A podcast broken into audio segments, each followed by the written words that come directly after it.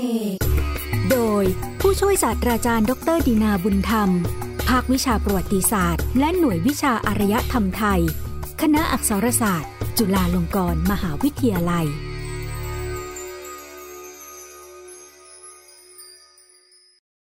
ยนต์อุษาคเนย์รายการมนต์เสน่ห์สะท้อนวิถีชีวิตสังคมศาสนาและวัฒนธรรมแห่งเอเชียตะวันออกเฉียงใต้ชุดยนต์โลกพุทธศาสนาอุษาคเนย์ตอนความเจริญและความเสื่อมของพุทธศาสนาในอินเดียท่านผู้ฟังครับก่อนที่เราจะไปสู่เรื่องราวของการที่พุทธศาสนาจะเผยแผ่มาสู่ภูมิภาคเอเชียตะวันออกเฉียงใต้สมควรที่เราจะได้เรียนรู้เรื่องราวที่เกี่ยวกับสภาพของพุทธศาสนาในดินแดนต้นกำเนิดคืออินเดียหรือชมพูทวีปโดยเฉพาะในช่วงเวลาหลังจากที่สมเด็จพระสัมมาสัมพุทธเจ้าเสด็จปรินิพพานไปแล้วว่าเกิดความเปลี่ยนแปลงอย่างไรในชมพูทวีปที่นำไปสู่ความเจริญและความเสื่อมของพุทธศาสนาในดินแดนอันเป็นต้นรากยนต์โลกพุทธศาสตร์อุษาคเนย์ในตอนที่2นี้ขออ้างอิงความรู้ของท่านอาจารย์กรุณากุศลาไสยปราชญ์ผู้เชี่ยวชาญด้านภาษาฮินดีภาษาสันสกฤตและวัฒนธรรมอินเดียมานำเสนอสู่ท่านผู้ฟังครับ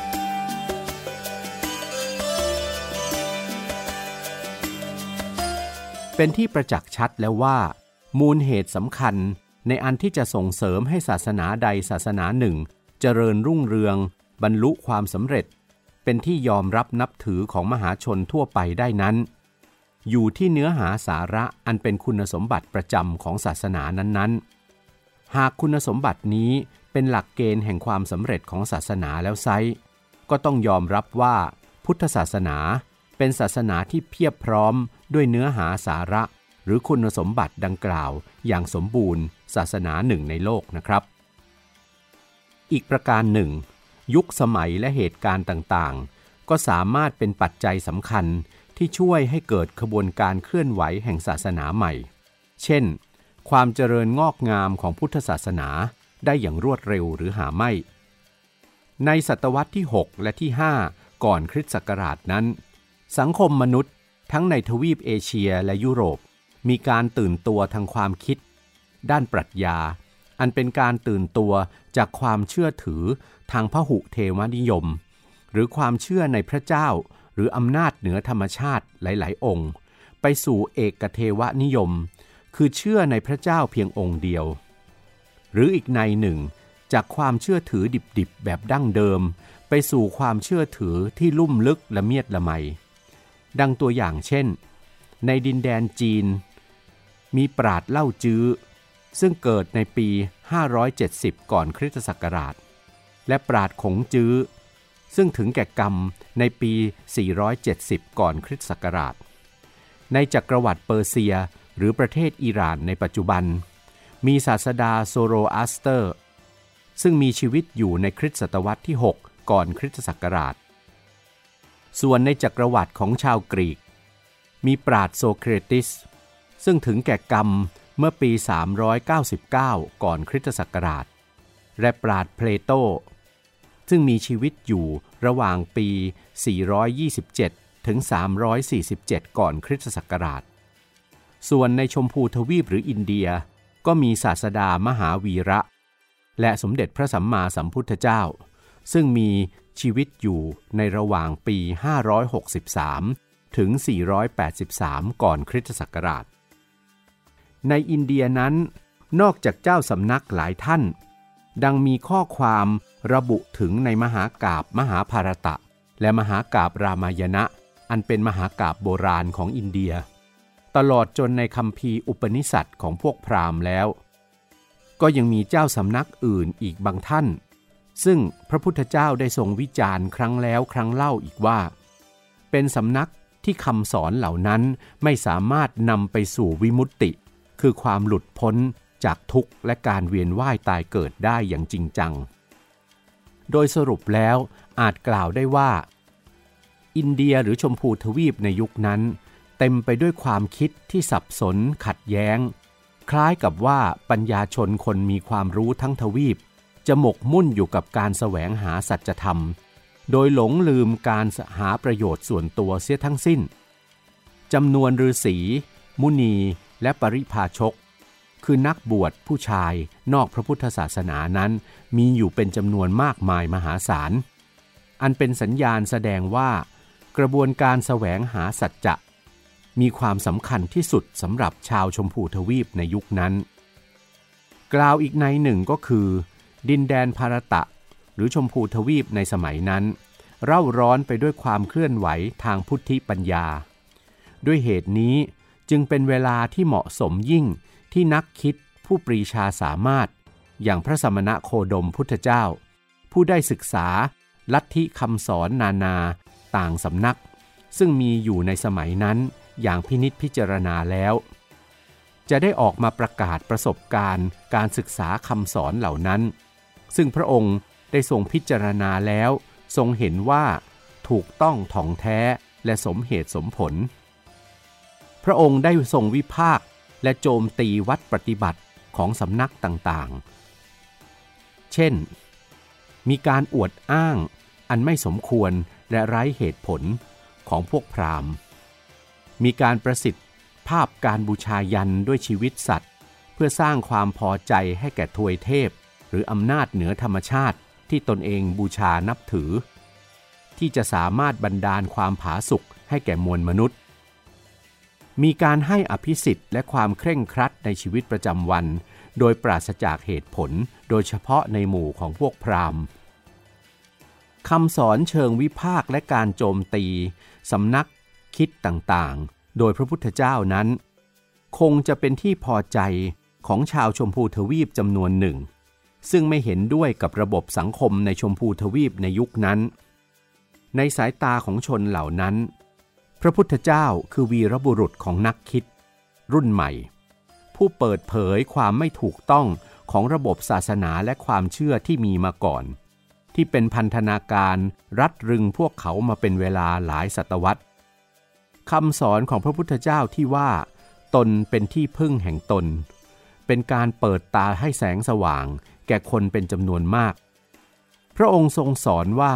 มนุษย์ทุกคนเป็นผลแห่งการกระทำหรือกรรมของตนเองการกราบไหว้วิงวอนพระเจ้าหรือแม้แต่พระพุทธเจ้าจะไม่ก่อให้เกิดประโยชน์ใดๆทั้งสิ้นพระองค์ทรงสอนว่าพวกพราหมณ์หรือพระภิกษุก็เป็นแต่เพียงผู้นำทางจิตวิญญาณเท่านั้นหาได้เป็นสื่อกลางระหว่างมนุษย์กับความหลุดพ้นไม่วิมุตติภาพหรือความหลุดพ้นจากสังสารวัฏคือการเวียนว่ายตายเกิดขึ้นอยู่กับความเพียรพยายามและความรู้แจ้งของแต่ละบุคคลไม่ได้ขึ้นกับ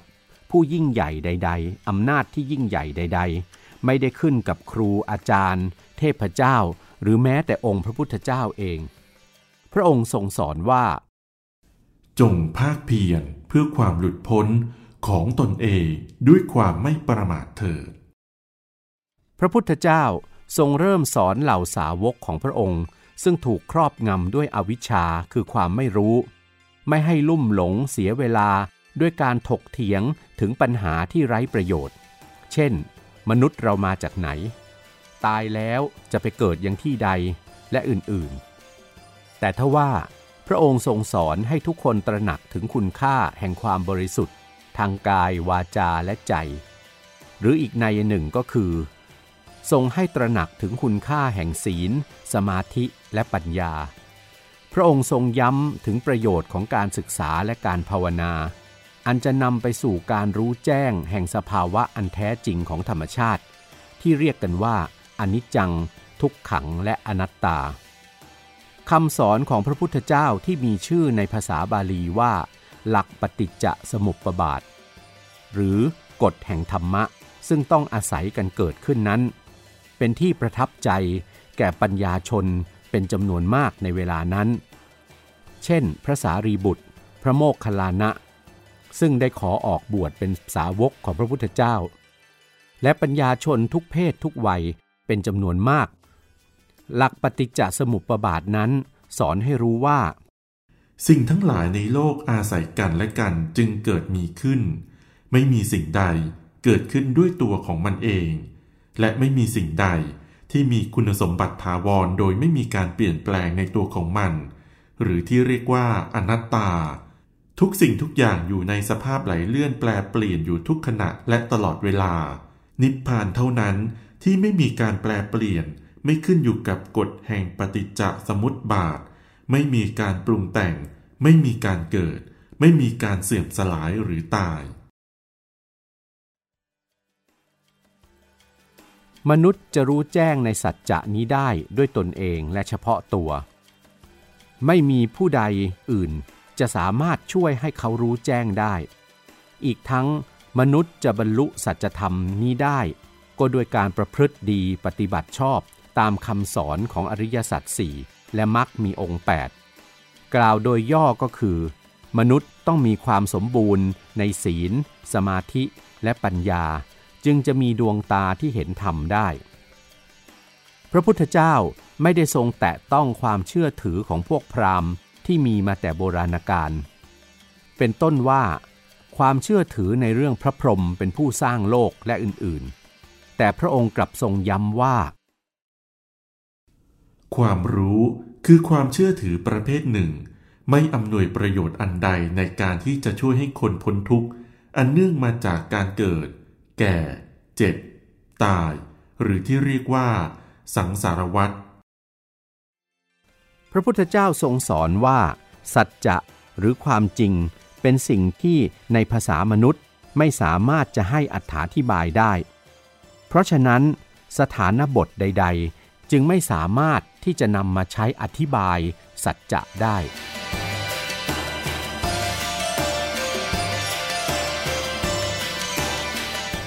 พระธรรมคำสอนของพระพุทธเจ้าเป็นที่จับจิตจับใจปัญญาชนในอินเดียในสมัยนั้นเป็นอันมาก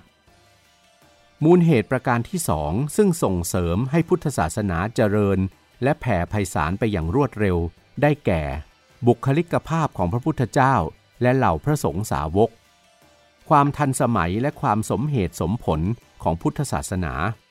เป็นที่ดึงดูดความสนใจของปัญญาชนในอินเดียสมัยนั้นซึ่งส่วนใหญ่เป็นชนที่มีชื่อเสียงจากวรรณะพราหมณ์และวรรณะกษัตริย์เช่นพระสารีบุตรพระโมคคัลลานะพระมหากัสสปะพระมหากัจจายนะและอื่นๆอีกเป็นจำนวนมากบรรดาสาวกของพระพุทธเจ้าเต็มไปด้วยบุคคลผู้มีความรู้ความสามารถอีกทั้งมีบุคลิกภาพและจริยวัตรที่โดดเด่นดังกล่าวมานี้จะได้เป็นกำลังสำคัญที่ช่วยให้พุทธศาสนาอย่างรากลึกและเผยแผ่ไปอย่างกว้างไกลในดินแดนชมพูทวีปพระสงฆ์สาวกของพระพุทธเจ้าที่ได้กล่าวนามมาข้างต้นต่างเป็นผู้เชี่ยวชาญในศาสตร์สาขาต่างๆเช่นพระสารีบุตรได้รับยกย่องเป็นธรรมเสนาบดีเป็นผู้มีสติปัญญามากเป็นอัครสาวกฝ่ายขวาและเป็นกำลังสำคัญในการประกาศพระศาสนาพระมหาโมคคัลลานะได้รับยกย่องเป็นผู้เลิศในทางอิทธิฤทธิ์พระมหากัสสปะเป็นผู้ที่พระพุทธเจ้ายกย่องให้เป็นผู้มีปฏิปทามักน้อยเป็นผู้สันโดษได้รับยกย่องเป็นผู้เป็นเลิศในทางการถือธุดงค์คือคุณในเครื่องกำจัดกิเลสหลังจากพระพุทธเจ้าปรินิพพานพระมหากัสสปะได้เป็นผู้ริเริ่มและเป็นประธานในการทำปฐมสังคายนาคำสอนของพระพุทธเจ้าคือการประชุมตรวจชำระสอบทานและจัดหมวดหมู่คำสั่งสอนของพระพุทธเจ้าพระมหากัจจายนะเป็นผู้ได้รับการยกย่องเป็นเลิศในทางขยายความพระธรรมคำสอนให้พิสดารลึกซึ้งว่ากันว่าพระมหากัจจายนะผู้นี้เป็นผู้มีรูปร่างหน้าตางดงามพระสาวกของพระพุทธเจ้าที่ได้กล่าวนามมานี้ต่างได้อุทิศสติปัญญาและความสามารถในการเผยแผ่พุทธธรรมและได้ดึงดูดสาธุชนจำนวนมากในวรรณะสูงของอินเดียตลอดจนผู้มีฐานะร่ำรวยที่ได้ชื่อว่าเศรษฐีและแม้กระทั่งปริพาชกคือนักบวชนอกพระพุทธศาสนาให้หันมาศรัทธาและนับถือพระพุทธศาสนาในที่สุดบุคลิกภาพและศักดิ์ศรีของพระพุทธเจ้าในฐานะที่ทรงเป็นสมณะหรือนักบวช เลยในฐานะที่ทรงเป็นปรัชญาเมธีผู้เปรื่องปราดได้ดึงดูดความสนใจของท้าวพระยามหากษัตริย์ซึ่งครองราชและมีอำนาจในแว่นแคว้นต่างๆในอินเดียโบราณสมัยนั้นบรรดาชนชั้นนำเหล่านั้นเช่นพระเจ้าพิมพิสารกษัตริย์แห่งแคว้นมคธและท่านชีวกะโกมารพัฒน์แห่งแคว้นมคธพระเจ้าประเสนทิแห่งแคว้นโกศลท่านอนาบินทิกะมหาเศรษฐี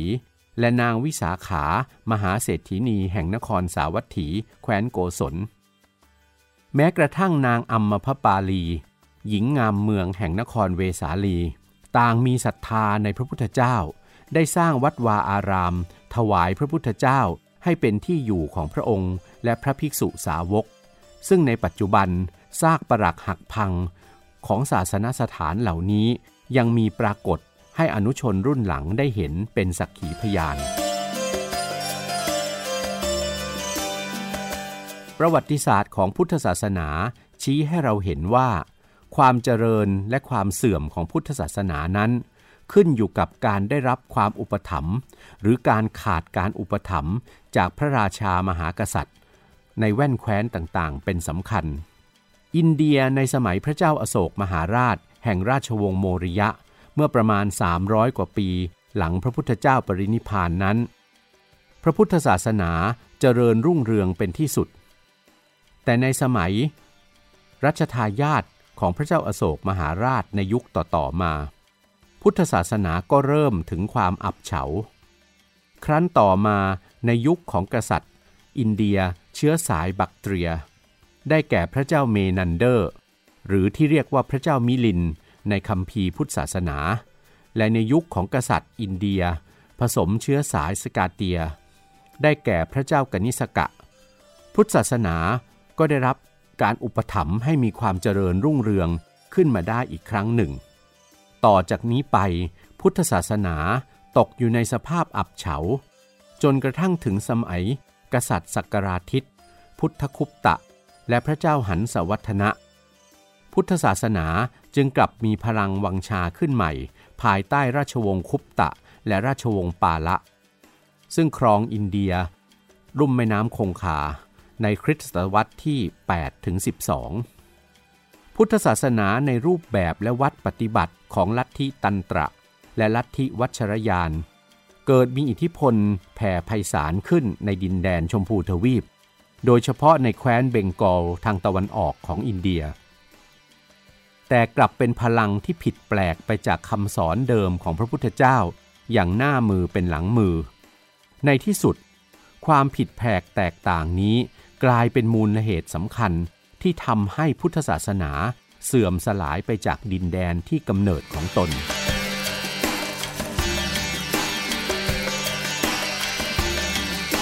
จากที่กล่าวมาข้างต้นจะเห็นได้ว่าพุทธศาสนามีความเจริญรุ่งเรืองขึ้นได้ในชมพูทวีปนั้นเกิดจากการอุปถัมภ์ของบรรดาพระราชามหากษัตริย์และชนชั้นสูงเป็นปัจจัยหลักประการสำคัญแม้ในดินแดนอื่นที่พุทธศาสนาเผยแผ่ไปถึงเช่นเกาะศรีลังกาพม่าดินแดนมอญจีนทิเบตกัมพูชาและดินแดนของชาวไทยก็มีสภาพที่คล้ายคลึงกันนี้คืออยู่ภายใต้อุปถัมภ์ของชนชั้นปกครองการอุบัติขึ้นของพุทธศาสนานิกายมหายานถือกันว่าเป็นวิวัฒนาการของพุทธศาสนาที่กว้างไกลและมีความสำคัญยิ่งในประวัติศาสตร์ของพุทธศาสนาความคิดความเชื่อหลักของพุทธศาสนาฝ่ายมหายานที่ว่าพระโพธิสัตว์คือสัญลักษณ์ของความเมตตากรุณาซึ่งสัตว์โลกทั้งผองบำเพ็ญปฏิบัติต่อกันนั้นเป็นความคิดความเชื่อที่จูงใจและครองใจคนหมู่มากไม่เฉพาะแต่ในอินเดียเท่านั้นแต่ในทวีปเอเชียทั้งหมดเลยก็ว่าได้พุทธศาสนาแบบเถรวาทหรือหินยานได้เจริญแพร่หลายไปยังเอเชียตะวันตกตั้งแต่รัชสมัยพระเจ้าอโศกมหาราชแต่ต่อมาพุทธศาสนาแบบมหายานได้เข้าไปมีอิทธิพลแทนที่และได้แผ่ขยายอิทธิพลไปจนกระทั่งถึงดินแดนทิเบตมองโกเลียจีนเกาหลีญี่ปุ่นและเวียดนาม คำสอนและอุดมการณ์ของพุทธศาสนาฝ่ายมหายานนั้นตั้งอยู่บนรากฐานของความเชื่อในองค์พระพุทธเจ้าว่ามีเป็นจำนวนมากมายความเชื่อในพระโพธิสัตว์หมายถึงบุคคลหรือเทวดาผู้จะได้ตรัสรู้เป็นพระพุทธเจ้ามีความเชื่อในเรื่องเทพเจ้าและเทพธิดาหลายองค์เช่นพระพุทธเจ้าอมิตาภะเป็นพระพุทธเจ้าที่ตรัสรู้บนสวรรค์ที่เรียกกันว่าพระเทวพุทธเจ้าพระโพธิสัตว์อวโลกิเตศวรพระโพธิสัตว์ปัทธมปานีพระโพธิสัตว์มัญชุศรีพระโพธิสัตว์สมันตรพัฒน์หรือจักรปาณีพระพุทธเจ้าอักโสพยะพระพุทธเจ้าไวโรจนะพระพุทธเจ้ารัตนสัมภวะพระพุทธเจ้าอโมคสิทธิหรือพระโพธิสัตว์มหาสถามะพระโพธิสัตว์ไมเตรยะหรือศรีอริยเมตไตรและอีกต่างๆอีกมากมายอันที่จริงแล้วพระนามของพระเทวพุทธเจ้าและพระโพธิสัตว์เหล่านี้คือการสร้างรูปธรรมของคุณสมบัติต่างๆเช่นพระโพธิสัตว์อวโลกิเตศวรเป็นการสร้างความเป็นรูปธรรมให้กับสิ่งอันเป็นนามธรรมคือความเมตตากรุณาพระโพธิสัตว์มัญชุศรีเป็นการสร้างรูปธรรมให้กับสิ่งอันเป็นนามธรรมคือสติปัญญาและอื่นๆแต่ก็เช่นเดียวกันกับคำสอนในศาสนาทั้งหลายเมื่อการเวลาล่วงเลยไปผู้คนพากันหลงลืมสิ่งที่เป็นนามธรรมแต่กลับไปยึดมั่นในสิ่งที่เป็นรูปธรรมกล่าวคือไม่นำพาต่อคุณสมบัติเช่นความมีเมตตากรุณาแต่กลับไปยึดมั่นในรูปสมบัติคือความเป็นพระโพธิสัตว์อวโลกิเตศวรแทนความเมตตากรุณาซึ่งเป็นสาระอันแท้จริงแต่กลับได้รับการสมมุติให้มีตัวตนเป็นพระโพธิสัตว์มีฐานะเท่ากับเป็นเทพองค์หนึ่งและเมื่อเป็นเทพก็ต้องได้รับการบูชากราบไหว้เส้นสวงเอาใจเหมือนเทพเจ้าทั่วไปด้วยเหตุนี้จึงมีการรจนาหรือแต่งบทกราบไหว้สดุดีซึ่งมีชื่อในภาษาสันสกฤตตามพุทธศาสนามหายาน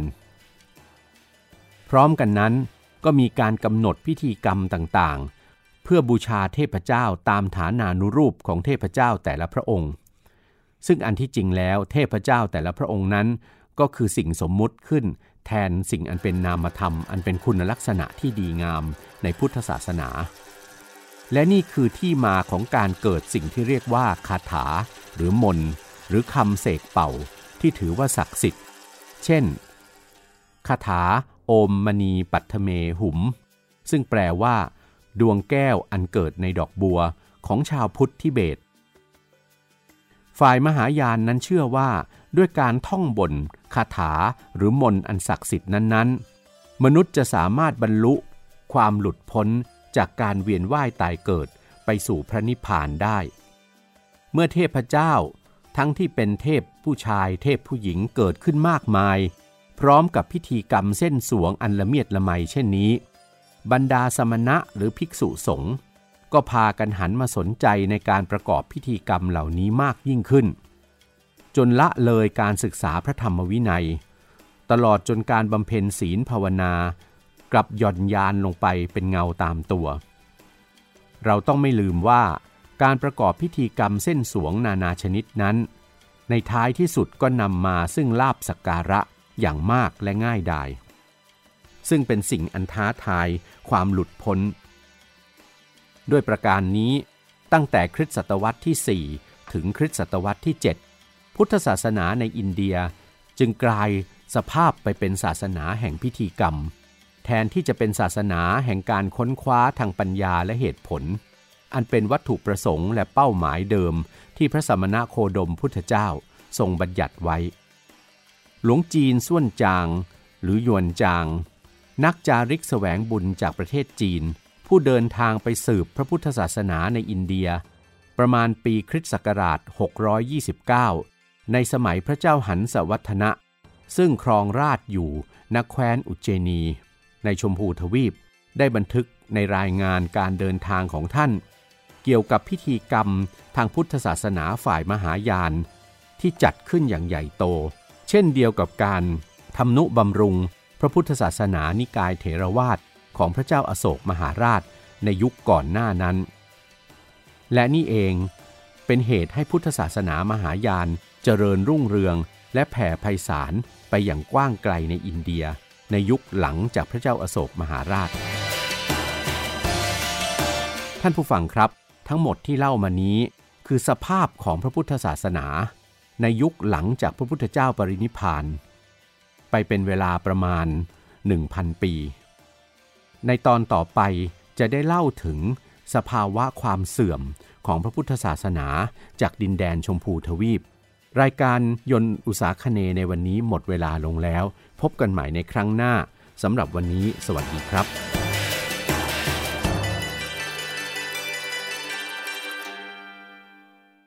ยนต์วิถีดูชีวิตเรื่องประวัติศาสตร์และศิลป์ในเอเชียตะวันออกเฉียงใต้ฟังในรายการยนต์อุตสาคเน